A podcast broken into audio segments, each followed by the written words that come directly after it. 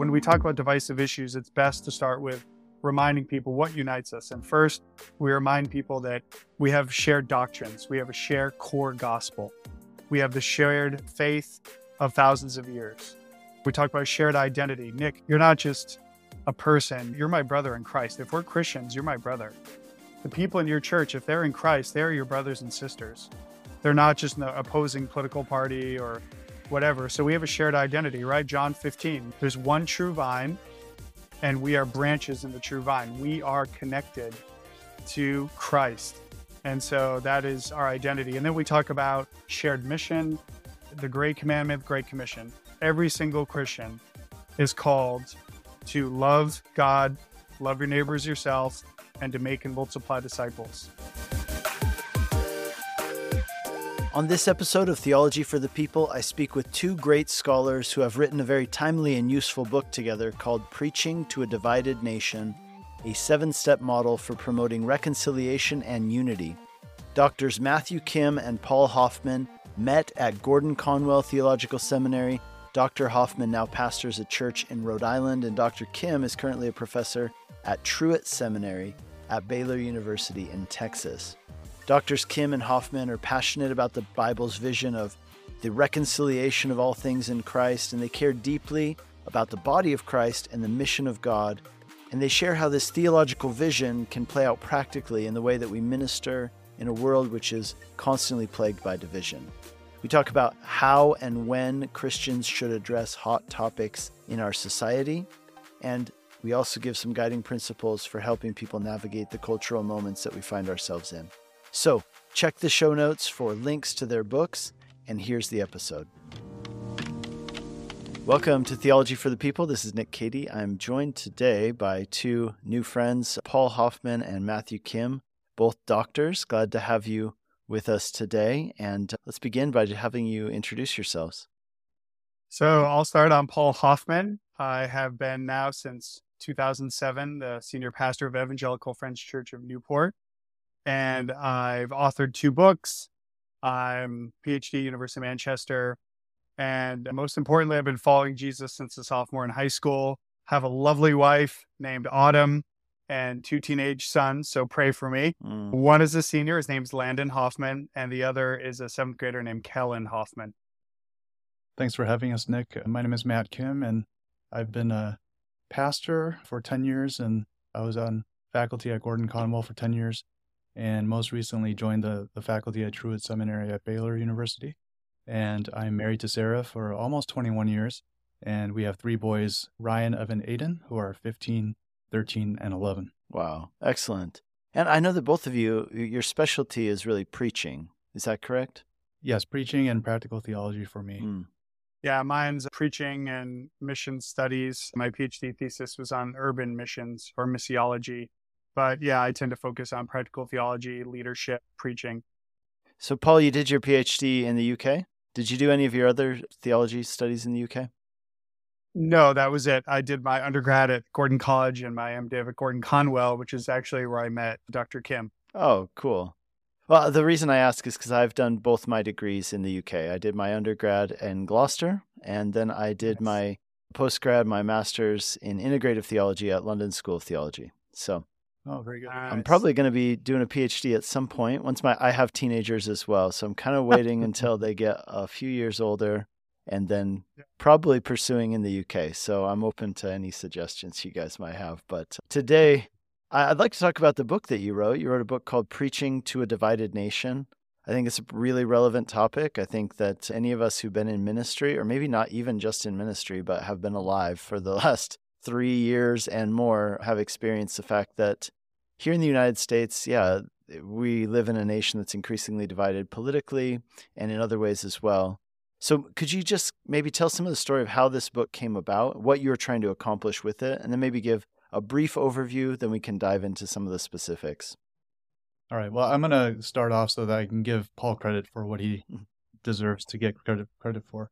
So, Paul and I have been friends for over 20 years. We met at Gordon Conwell, and so uh, the relationship goes way back. Uh, he wrote a paper uh, a couple years ago on the need for healing and reconciliation, unity for the Evangelical Homiletic Society. And the paper was awarded the Willhite Award, which is in honor of Keith Willhite, who passed away years ago. He was one of the co founders of the society with Dr. Scott Gibson. And so, in honor of Keith Willhite, there's an annual award for what people saw as the most effective best paper.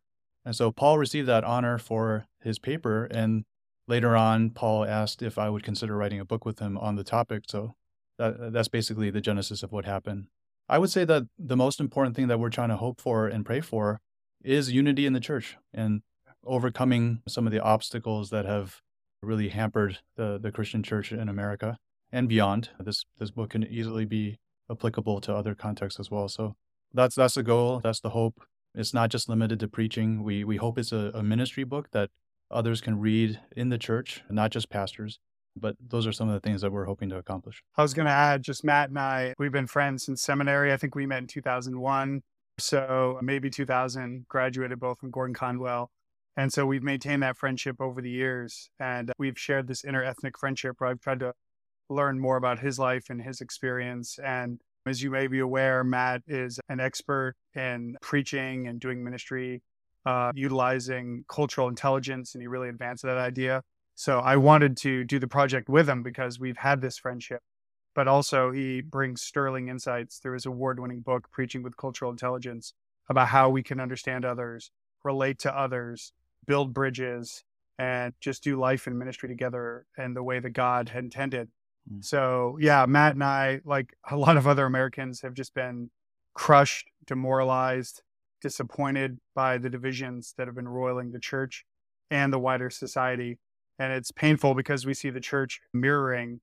And sometimes it seems the worse is church, excuse me, the church is worse than what's going on in the society. Sometimes it appears we're more more polarized actually than the outside world. So it is our heart that that the body of Christ would come together and not be divided. And that's why we wrote the book is to create a seven-step pathway that we believe that not only just preachers but ministry leaders, people that care about the gospel, you know, Sunday school teachers, youth leaders, people that lead in non for profits. It's not just, you know, people that preach every Sunday, but to create a pathway based on the gospel that would equip people to be able to close some of the gaps and to really rally around the gospel, the mm. core beliefs of our faith, because that's what holds us together as far as of Christ is our faith in Jesus Christ. Yeah, Paul, that's really good. And, you know, before we get into that seven step pathway, do you, either of you have any stories that you'd like to share? I mean, of ways that you experienced or saw division, particularly within the church over these last, and it's probably even more than just the last three years, just feels really acute for the last three years. Yeah. So, pastoring, you know, the last couple election cycles, you know, as you know, Nick has just been crazy, especially around the presidential elections. Um, although it seems like the, you know, midterm elections are getting more and more fraught. But it was especially the election between Hillary Clinton and Donald Trump that I saw this really come to a head. And I'll never forget, it was when the Access Hollywood tape uh, first came out, where Trump was talking to Billy Bush and he was describing things that were just horrific and inappropriate and frankly crimes. And so I was just, first off, I was chagrined. It's three weeks before the election. This thing is 10, 12 years old. Why is it coming out now? But then when I heard the content of the tape, I was so disgusted and I felt pastorally as a leader, I should say something. And my wife said, Don't do it, Paul. And she's, as you can tell, she's way more wise than I am. But my wife said, Paul, don't post anything. I said, Well, I'm a pastor. Like, I'm not going to talk about who I'm voting for, but something should be said about this gross language that's being used describing women and what, you know, Trump claims to be doing to women or whatever the case was, whether it's braggadocio or not. So I just put out a link and I just, you know, put a couple of hashtags disgusting, inappropriate, wrong. And it started the, the craziest chain on Facebook I've ever seen. And I actually had a, a pastor acquaintance who was taking two of my parishioners to task. Mm-hmm. And I, I couldn't believe it because he doesn't even know who these people are. And they were going back and forth, back and forth, back and forth. And after an hour of this thing just playing out, I told my wife, You're right. I'm going to have to delete this. So I went in, and I deleted it. But what shocked me was how perfect strangers were just railing on each other. People that were openly identifying as Christians were railing on each other over a political candidate.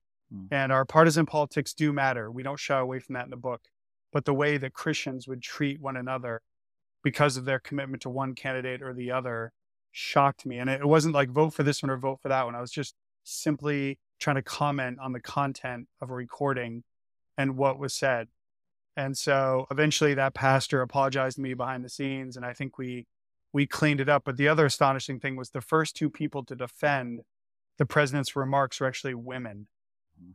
And that astonished me that women would come out and defend this candidate. And the first thing they said is, Oh, so you're voting for the other side. And I tried to say, That's not what I'm saying. I'm just commenting strictly on the content. So the way that whole unfolded and the heat around that, I think really showed me we're we're in some trouble here. The church is deeply divided mm. and something needs to be done. Mm-hmm.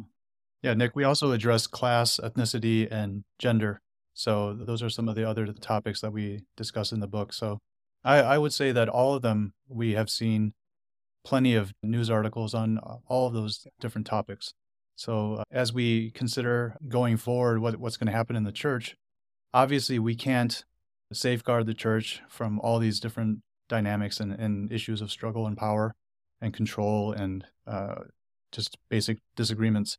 But at the same time, I, I believe and Paul believes that the pulpit is a place where we can demonstrate leadership and to show the church that the Bible does speak clearly and we don't have to be malicious or, or difficult toward each other simply because we disagree on certain topics. And so the, the unity of in Christ supersedes all these divisions. Yeah, that's really good. And I, and I want to talk about that more and I, I want to get into your pathway.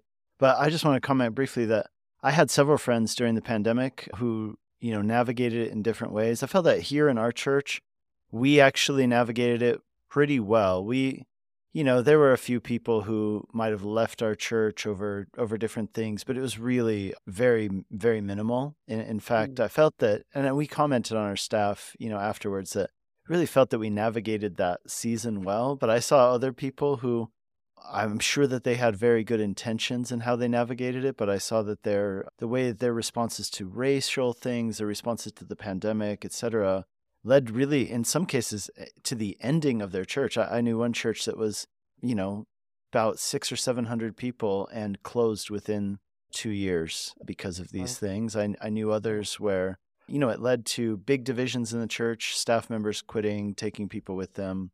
And it just really saw so much damage done to the body of Christ through some of these things. And um, yeah, and I, I guess I have a lot of questions over like, you know, what are the best ways to handle it?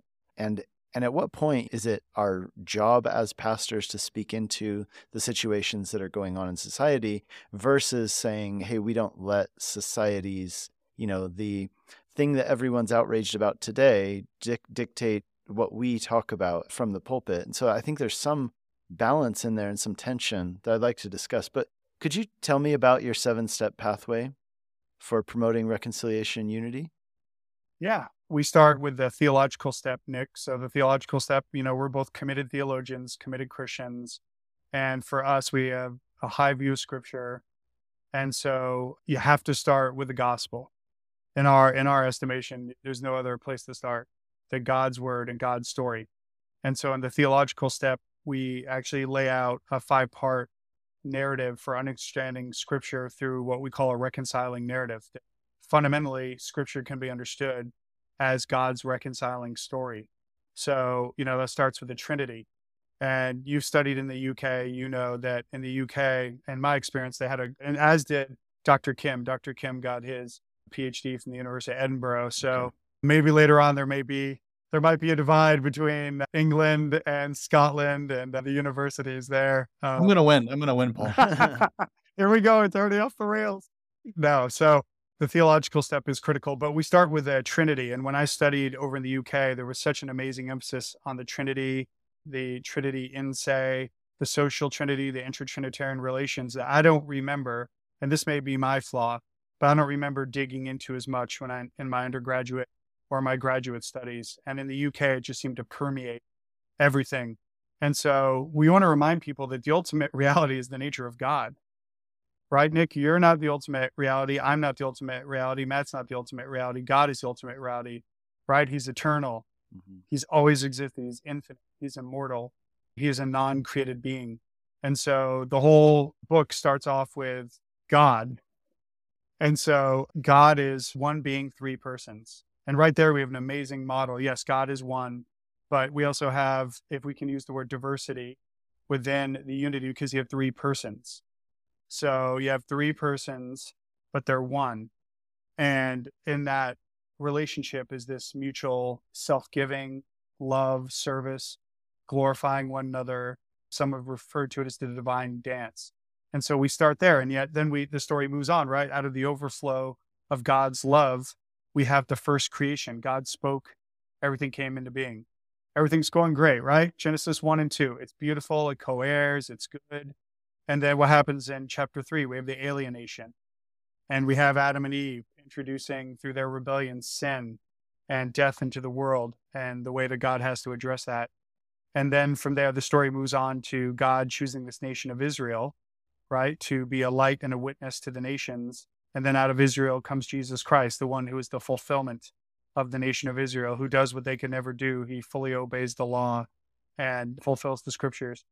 And so that's the reconciliation. That's the fourth movement, right? When that's we're in now, we are in the the season of reconciliation where the the body of Christ now that has received the Holy Spirit has this mystery and message of reconciliation. But then, Nick, as you and I know, we can read ahead to the end of the story, and one day there'll be the new heavens and the new earth. And so there'll be the new or final creation. So we believe the Bible can be understood in this five different uh, narrative structure between creator, first creation, alienation, reconciliation, and final creation. And if we understand the Bible that way, I think we'll, be better equipped as Christians to understand why reconciliation matters so much to God. Mm-hmm. Because this is God's story. This is what the Holy Scriptures point toward. Great. And so, okay, that's the first step, the theological question to ask. Understanding the Bible as a narrative which has a, as its culmination the, the reconciliation of all things in Christ, right? Like in Ephesians 1. So, what's the second step in this process? Yeah, so the contextual step is really an investigation, exploration of the pastor and the pastor's leadership and trying to understand the what we're calling borrowing from other scholars the historical intelligence of a community so uh, not relying on just hearsay or anecdotes but really trying to learn about the culture the, the history the primary events that have impacted that region or a town city state what have been some of the major issues in that in that context both positive and negative so one thing that I don't see too much of these days. I don't know if you do, Nick, but a lot of churches don't really keep church minutes anymore for meetings. Mm-hmm. but in the olden days, they did. And so if if you were able to have a church, historic church, where people did take minutes, it'd be good to read those mm. and think through. You know, what have been some of the concerns in this church? What what has divided people? Mm-hmm. What are some of the issues that have caused splits and etc.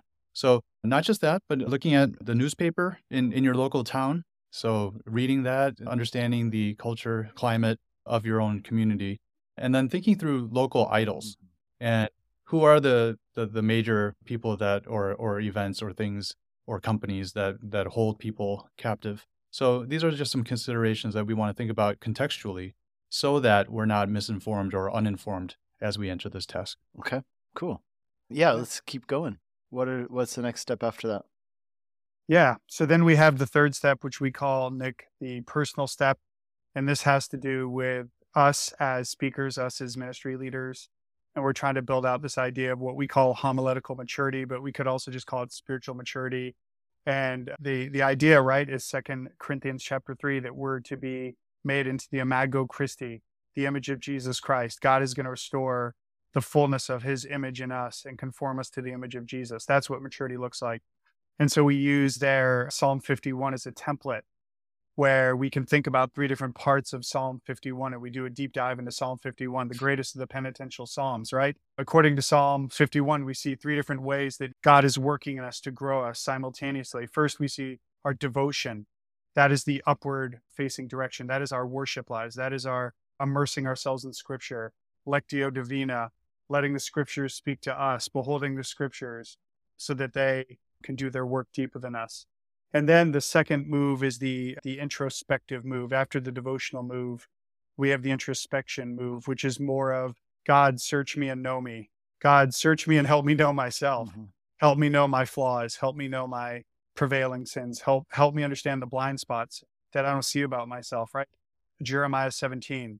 The heart is wicked and deceitful above all else. Who can understand it? Lord, help me understand my wicked heart. And so the purpose of this, right, would just be to question our own motives. Like, okay, if I'm going Yes. to talk about anything, if I'm going to interpret a passage and or focus on one aspect of it, then why am I doing that? What what is really going on in my heart? Is that the idea? Yes. And Lord, I don't know if you pray this, Nick, right? You're a pastor in Longmont.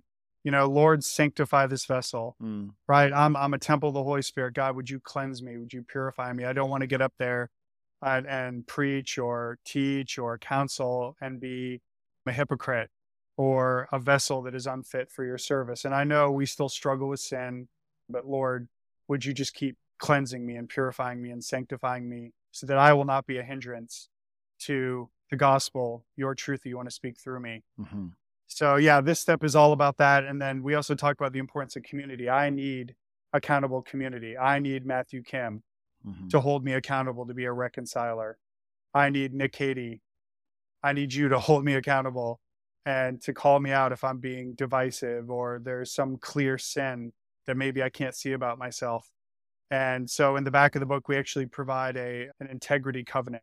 Those that want to enter intentional relationships with those who are different than them and be part of a growing community where we iron sharpens iron. hmm So that that's the whole third chapter. The personal step is about God purifying us as his proclamatory vessels, as his proclaimers of truth. Okay. Yeah, I know your fourth step was the positional question, which is really, if I understand it correctly, and please tell me if I do, is just that we understand that our job as a preacher or proclaimer of God's truth is really to faithfully deliver the message. And then what happens in the heart and mind of the hearer is really a, a thing that goes on between them and the Holy Spirit. It's not necessarily anything that we can do. We just need to communicate clearly what God's Yes. showing us. Yeah, I had a question about that one because, you know, I've heard that sometimes portrayed. I'm not sure that it was good, but basically they would say this you know, as a preacher, how other people respond or react to what you say, that's on them. Your job as a preacher is just to be faithful. And sometimes I see it as like people will use that almost as an excuse to be poor communicators or to be maybe unkind or or rude and they'll say well you know if other people took it the wrong way that's on them i'm just doing what god says Wh- what would you say is a uh yeah how do we not get that to that place like how do we inoculate ourselves against using this truth as an excuse for being rude lazy or or unkind i don't know Yeah, I, I think Nick, your your question is important for the positional step.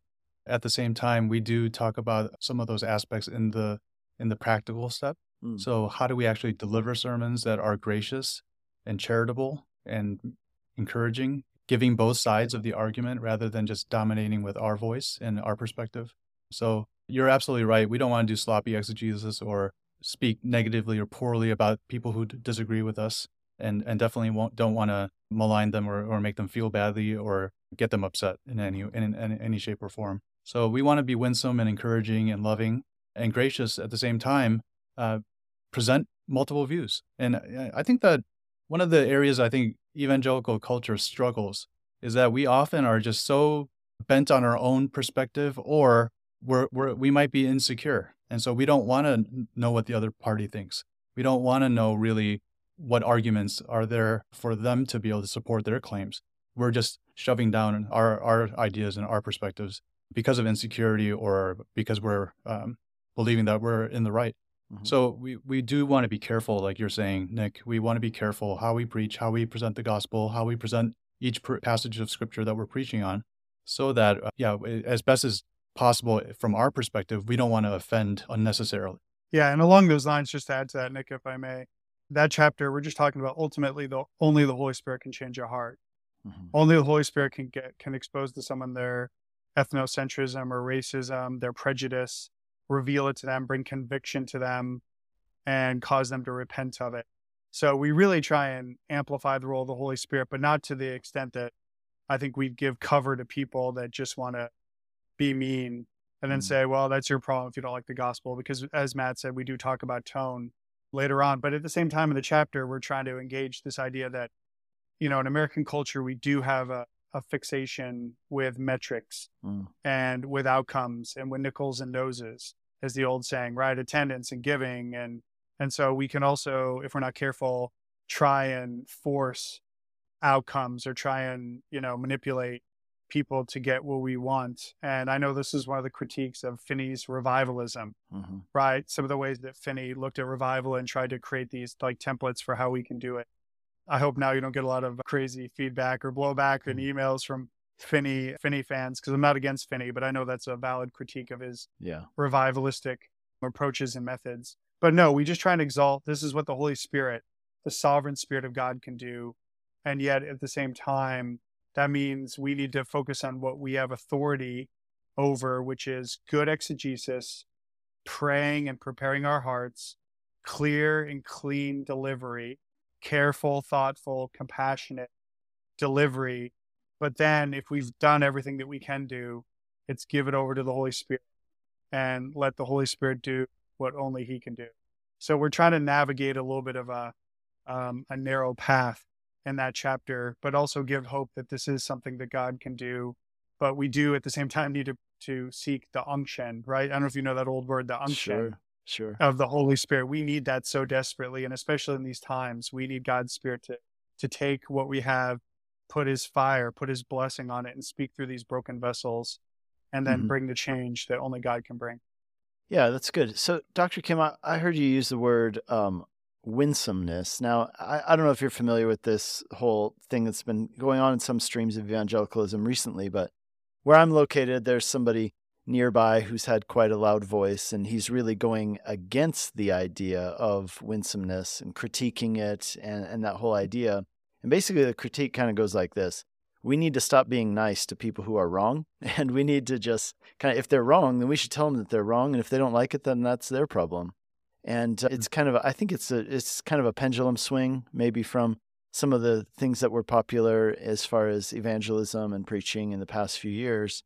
Now now it's getting some pushback and it's getting some momentum but I, personally I, I don't feel comfortable with the the tone that they're taking. I think they're kind of using this thing that even they, they would use that positional step, as I mentioned, as as an excuse for saying, well, of course, people who don't like God are going to be mad, and we should not care. We should not try to bend to them in order to please them. Rather, they should just kind of mm. deal with it. And if they don't like it, then that's to their own condemnation. I mean, what would the two of you have to say to somebody who is leaning that way or having those thoughts? Well, one of the the topics we talk about in the book is pride and maybe a self-righteous attitude.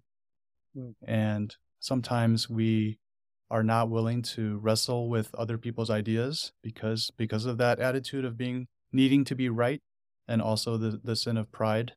Uh, you know, we there's so many things that doctrinally professing Christians can agree upon.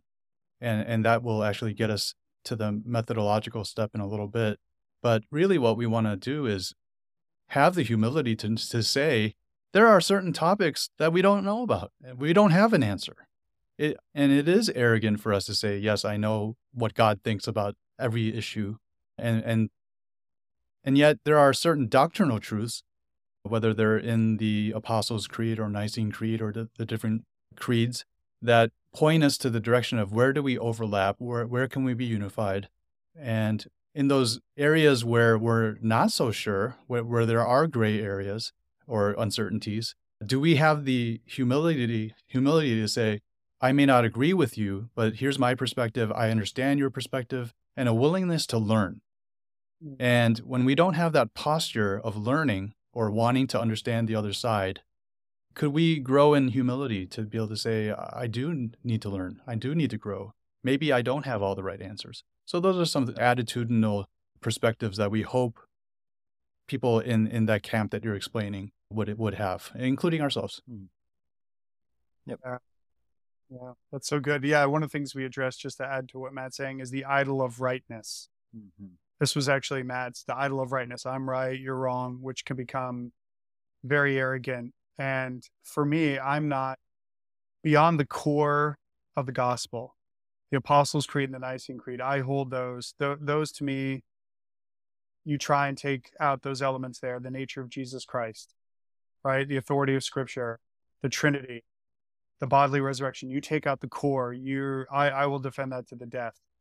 But secondary matters, right? About baptism, the Mhm. nature of the Lord's Supper, Holy Eucharist, right? Women in ministry. Should women be ordained or not ordained? What should their role be in the church? A lot of these issues to us are secondary issues. These are not hills that we believe Christians should die on because they're good Christians can have a high view of scripture. They can hold to the essentials of the faith and disagree about some of these matters. But when people have this attitude, and I don't, I just kind of came up with this idea of shock jock preachers, right? The shock Mhm. jock preacher, preachers that come out. You know, th- this was how the rise and the fall of Mars Hill, right? Mark. Driscoll, he came out and he was just very combative, very confrontational. I, I don't see that a lot in scripture except for the prophets that called out the people that were wicked, that were literally oppressing the poor, literally worshiping idols. I don't see Jesus doing this except for when he's calling out the Pharisees and the Sadducees, the religious elites that again were holding power. And those who were less fortunate, they were just stomping on them or shoving them aside. And Jesus could see through their their, their thinly veiled piety to their arrogance. Um, I, I would just be very cautious as a Christian to think that I'm one of the Old Testament prophets or I have the standing of Jesus to go after people. Now, having said that, I think Matt and I would agree, and we try and present this in the book, we can hold to our convictions, but do so graciously and say, respectfully, this is where I might disagree with so and so. We don't hold this position, but you know, I still respect and honor this person that might not hold this secondary view. Or I still respect this other person made in God's image, even if they don't believe the gospel. I still believe this person has an inherent dignity and value because they are made in God's image. And I believe in my tradition that Jesus Christ died on the cross for that person's sins. So I, I think we as Christians uh, need to be careful. In, your case, Nick, if you have a relationship with this person, I don't know if you could talk to this person behind the scenes and say, hey, do you know you're coming across this way? And that, you know, are, are you trying to reflect Christ? What is your motivation here? Do you know you come across this way? I'm confused. I'm perplexed. I'm just curious as to why you, you have this tone. I might agree with some of what you're saying, but your tone comes across very strident. Could you mm-hmm. explain that to me? And try and have that conversation gently behind the scenes. And the reason I've learned that is I have a lot of phenomenal, Nick, a lot of military. I don't know if you have some, you know, retired active duty Yeah. military in your church, but I've learned from them you praise publicly, you criticize privately. Mhm. That's just good leadership. Yeah, that's a great, great point. So let me, before we go, and I do want to finish out the seven, and maybe, maybe some of them will actually come up in what I share with you next. So I just kind of thought through, like, what are some of the principles that we followed as a church that I felt helped us navigate well? And of course, Mm. a lot of this applied to our preaching and and other other communication that we did. So I, I would say the number one thing that I really taught our church during this time was you know, Ephesians 4, it says that we are to strive to maintain the unity of the Spirit Mhm. in the bond of peace in the body of Christ. And then that leads into a, something else that I would call a principle, which was that I said that we have a higher calling than to be right about every little thing that we think. And at the time, you know, we, we come from a tradition with Calvary Chapel where our focus is on teaching through books of the Bible. And I felt that that actually, in a way, saved us from experiencing a lot of difficulties because you know we we weren't scrambling every week to come up with something clever to say the next week. We really just worked through books of the bible and that's that actually is so nice in a way. And i think it was it provided a bit of an oasis for people because i think that you know it can become so tiring hearing of the constant news cycle. And Yeah. you know I, I walk into so many people's homes and they just have tv news just going on in the background constantly. I know it goes on in their cars podcasts it goes on everywhere and so to be able to come into church and know we're going to be just studying through the scriptures verse by verse through entire books of the Bible. But as you do that, of course, you as you both well know, in any given passage there are multiple directions that you can take or things that you can focus on. But I felt that studying through 1 Corinthians was just such a godsend at that time because here you have Paul explaining, guys, we have a higher calling as the people of God than just these little factions that you're creating over stuff Yeah. that ultimately doesn't matter in light of eternity. And so that was a big one. And we would use that phrase a lot, right? So we're going to strive for unity, strive for to maintain the unity of the spirit and the bond of peace, and we're going to remember that we have a higher calling than just being right about pandemic or politics or race. And our calling is to the mission of God. And everything else is going to be secondary.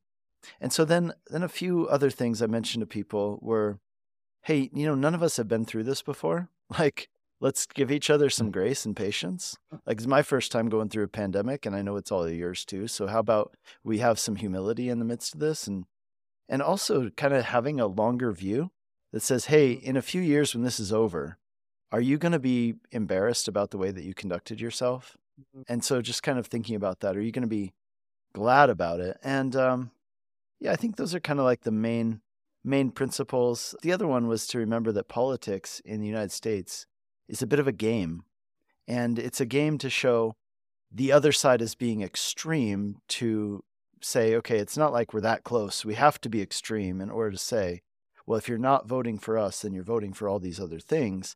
And just say, hey, you know, this is a game. It's on a four-year cycle, and and it's actually more like a like a six-month to one-year cycle. Right. So let's just show each other some grace in that. I felt that those were good principles. I mean, how do those principles compare to some of the seven steps or questions that you propose? Yeah, well, I, think that going to the the practical step, we're really thinking through how do we receive perception from others. So, for example, I may think I'm right, but how do I present myself in the midst of even though I think I'm right, how do I treat the other person? Thinking through the the second greatest commandment of loving our neighbor as ourself. We're not taught that when we watch election cycles the the the typical communicator of, a government official candidate is basically slandering and making the other person look bad and not really addressing the issues that are presented in the questions that's not what we're that's not the attitude that we want to have as we're preaching or pastoring people. We want to show like paul was saying earlier dignity respect. Do we honor the other person in some way eh, verbally? Is there anything positive about them, or is it just that one issue that we disagree with, and that's the focal point? That person, as Paul said, was in, made in the image of God, and by us treating them pejoratively and in a negative light, simply because of a differing perspective, that seems a little bit uncharitable to me in terms of what Christ would want us to do and to be. So, absolutely, Nick, I think your your principles were excellent, and there are things that we're all growing in it's not like because you write a book, you you have mastered any of these things. We're all on the journey together, and there are plenty of mistakes I've made, and I share some of them in the book, and we grow together in this. And I think you're absolutely right that we need we need to be able to show each other some more grace. We're all going to make mistakes. Mm. We we haven't gone through a pandemic. We haven't gone through a perfect election because there is none. Yeah. And Nick, I just want to commend you personally because you shared some, that was some great, thoughtful, biblical Yeah. advice and principles. And I think that is similar, you know, not knowing you very well. You shared, you echoed a lot of stuff that we put in the book. And so the whole idea of the higher calling, we talked about that in the fifth step, the methodological step, the whole idea of let's focus on centered sets rather than bounded sets. The problem is we tend to focus on what divides us first, which is starting on the wrong end of the issue. And biblically, the whole idea of the higher calling is awesome because we recognize our citizenship, right? Is the Apostle Paul, Philippians 3. Our citizenship is in heaven. And so our higher calling is that our citizenship is not to the earth as it's currently constituted. There will be a new heaven coming down to a new earth, but we need to recognize that ultimately we must give account of our lives to God, not to our political party, not to our neighbors, not to opinion polls, but we give account to God. And so, yeah, in the book, we talk about we need to, when we talk about divisive issues, it's best to start with reminding people what unites us. And first, we remind people that we have shared doctrines, we have a shared core gospel, right? We have the shared, the, the faith of thousands of years. We talked about that. We talked about shared identity. Nick, you're not just a person. You're my you're my brother in Christ. If we're Christians, you're my brother. The people in your church, if they're in Christ, they're your brothers and sisters. They're not just an opposing political party or whatever. So we have a shared identity, right? John 15. We are there's one true vine, and we are branches in the true vine. We are connected to Christ. And so that is our identity. And then we talk about shared mission, which Matt already alluded to or referenced the Great Commandment, the Great Commission. My understanding, Nick, is every single Christian is called to love God, love your neighbors yourself, and to make and multiply disciples. That's how I read scripture. Every single Christian, we need to be focusing on that mission, not on who this one voted for and that one voted for. And then, fourth, Matt does a great job of this in the book the idea of empathy. We've all experienced pain and loss. We've all experienced, as I understand it, various forms of prejudice, rejection. And instead of focusing on, you know, what form of prejudice or rejection, can we show empathy to one another and say, you know what, I, I, I've experienced loss. I've experienced rejection. Uh, I'm so sorry. You know, I'm so sorry that happened to you. And here's how maybe it's shown up in my life. It might not be the same as you, but I've felt that kind of sting. Mm-hmm. And I think when when God's people start focusing on that higher calling, right, of doctrine and identity and mission and shared human experience, I think the church will be stronger. Mm. That's great. Yeah. I the one burning question I have for both of you is this, and something that I think maybe that's not just one clean answer, but let's let's ask it. So, how do you determine when is a good time to address a social hot button issue, and when are the other times when it's like, you know what, I'm just gonna teach the Bible, and uh, sometimes I think you can feel as a pastor that pressure, like you were saying, like I'm a pastor, I have to comment on this. But then who gets to dictate what the thing is that we're all commenting on today? Is it the news media? What is it? You know, like I think there can be part so there's part of me that says, yes, I I don't want to live like where everybody in society is talking about one thing and I'm not bringing the word of God into it. On the other hand, I also don't want to feel like a monkey at the circus who's told to jump through hoops and I just have to do what other people are dictating to me and get caught up in this whole thing. And then sometimes, right, isn't there some wisdom in just like waiting a minute before and seeing like how things how things ride out? Anyway, so how would you speak into that? What what guidelines can we use to know when to speak into things and when to just not? Well, thankfully, Nick, Jesus gave us the Holy Spirit and we're able to pray. So, one of the key contributors to this process that we talk about in the book is prayer and we call people not just the pastor to pray we call the whole church to pray. And that will help soften people's hearts as as paul alluded to earlier only the holy spirit can change us. So one one distinguishing thing that we want to make sure that we're clear about is that i don't even think we need to create entire sermon series on these different isms that we're talking about. Rather when the text talks about these issues, that would be a natural time to discuss them. Mm. We're not conjuring up or coming up with, like you're saying, following everyone else's trends, but we're really praying and having our leadership pray. And as the pastor, I would even ask my leadership, do you think I should preach about this? Should we teach about this? Yeah. Should we have small groups about this? If not, when's a good time or if ever? So it's not like we're asking for preachers to stop their book studies stop in Ephesians 2 and say, now we're going to be talking about one of these isms. Rather, if the text, for example, if you're preaching on Romans 13 and government comes up, then that would be a natural place to talk about this and, and, and so on in terms of gender and ethnicity, class, and all the different divisions that present in, in society. So those are a couple of things to think about as we're, we're uh, considering this process. But the number one thing is to pray. Hmm. Amen.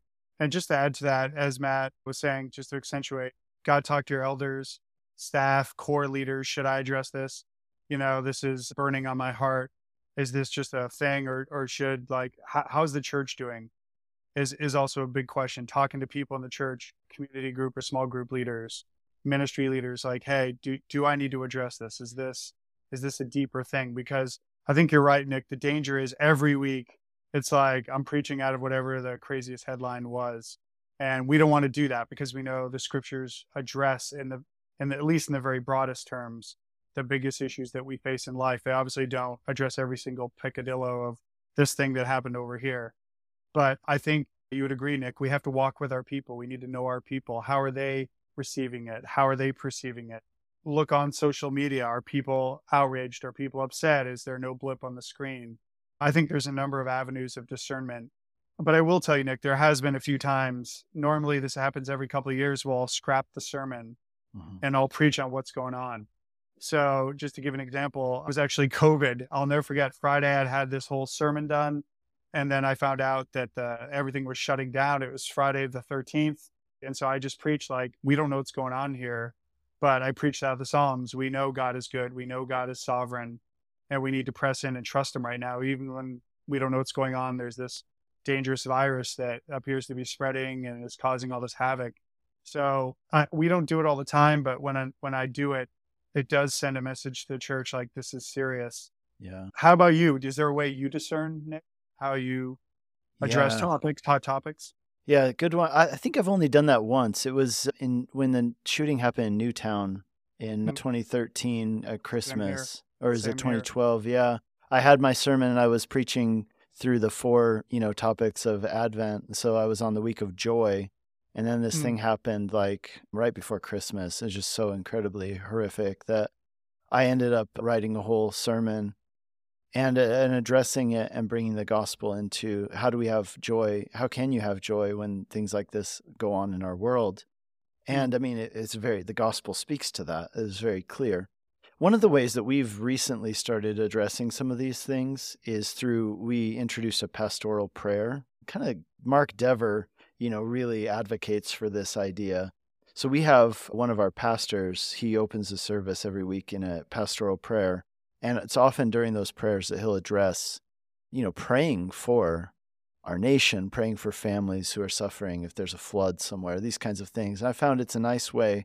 for us to be able to address these things and and really lead our people through them because these people are coming in with these things heavy on their hearts. And one of the one of the things maybe they don't need to hear someone instruct them about it.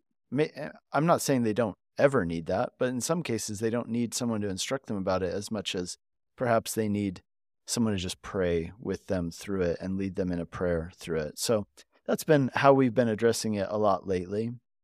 Nice. But I do realize that it's not just one answer. And yes, thank you, Lord, for giving us your spirit to lead us in, into all truth. So we, we've addressed the methodological. Let's let's talk about the final two steps in this seven step process. Yeah, let me just quickly go through the practical then. Pre sermon, mid sermon, and post sermon practices are simply things to keep in mind as we're preparing the sermon, as we're delivering the sermon, and some of the backlash or response of the congregation post sermon, and being able to navigate some of the things that may come up if you do preach on one of the isms that may cause some additional need for pastoral care. So, these are some of the practices that we offer, and uh, there are just a few reminders for each category. What do I do before the sermon? What do I do while I'm preaching in the midst of it? And one of those things that we did talk about was tone and body language and word choice, things like that. And then post sermon, how do we have a town hall meeting? How do we have a small group ministry that talks about these sermons? How do we have recognition that the, the evil one is going to want to divide? Mm-hmm. And so, how do we pray against that? So, these are some of the practices that we were encouraging in that chapter. Yeah, and the final chapter. Paul, you want to about the yeah. Yeah, I was just going to say it's just category. So the categorical, Matt and I created a, comp- a small compendium of here's some, and we think the exegesis is sound, but here are some topics. If you want to talk about unity, here's some passages. You want to talk about reconciliation, here's some passages. You want to talk about sexism. So at the end, we try and give people passages that could, you know, they could teach from and preach from these passages that address those issues. Hmm. Very good. Yeah, thank you so much for that. And if anyone is interested in your book, again, it's called Preaching to a Divided Nation. And what I'm guessing is, and please speak into this, I pastored for 10 years in Hungary, and I know mm. that you probably have experience outside the US as well. So, any thoughts like, does this apply only for people reading in the US? I mean, does this apply elsewhere as well? Yeah, well, I, th- I think it's a, I think it's a universal problem. Yeah. true. Yeah. So true. Yeah. I think our book, I mean, our book, because we don't want to be presumptuous, we don't know everything about there is to know about the world, although Matt and I spent a lot of time overseas. We wanted to say we do understand the American context, Uh, however, I do believe Matt and I would agree that this book has a lot of applicability. There's a lot of biblical principles and ideas that we carry over to other nations and other contexts. And I would love for the book to do well enough that maybe one day we do get asked to do a non Western version or maybe an international version, because I do think a lot of what we say here could be applicable to the body of Christ all over the place. Yeah. So, yeah, we do think there's a lot of carryover. Good. But Dr. Kim, final word for our listeners? Well, I just want you to know that as now an academic, I, I have been very, very mindful of how hard ministry has been over these last several years in particular. And so I want you to know that uh, one of the things I try to practice is prayer for pastors. So thank you for your service and ministry to the kingdom. And even though I'm not currently serving in a church, I know that pastors are some of my favorite people that I want to encourage because I've been there and I've been through the struggle. And I didn't struggle through the pandemic being a pastor, but I know how challenging it was for, for so many. So thank you. I'm praying for you. And we pray for unity that, that we can live out the, the beautiful vision that Jesus prayed for in John 17. Mm, amen. Dr. Hoffman, Dr. Kim, thank you so much for being on the show today.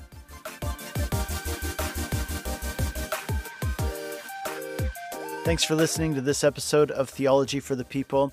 If there's ever a topic you'd like to learn more about, there's a section on my website where you can submit questions and suggest topics for me to cover. That can be found at nickcady.org. That's N I C K C A D Y.org. Make sure to subscribe to the podcast if you haven't done so yet. That way, whenever new episodes are posted, they'll be delivered right to your podcast app. And if this episode was helpful, please share it with others.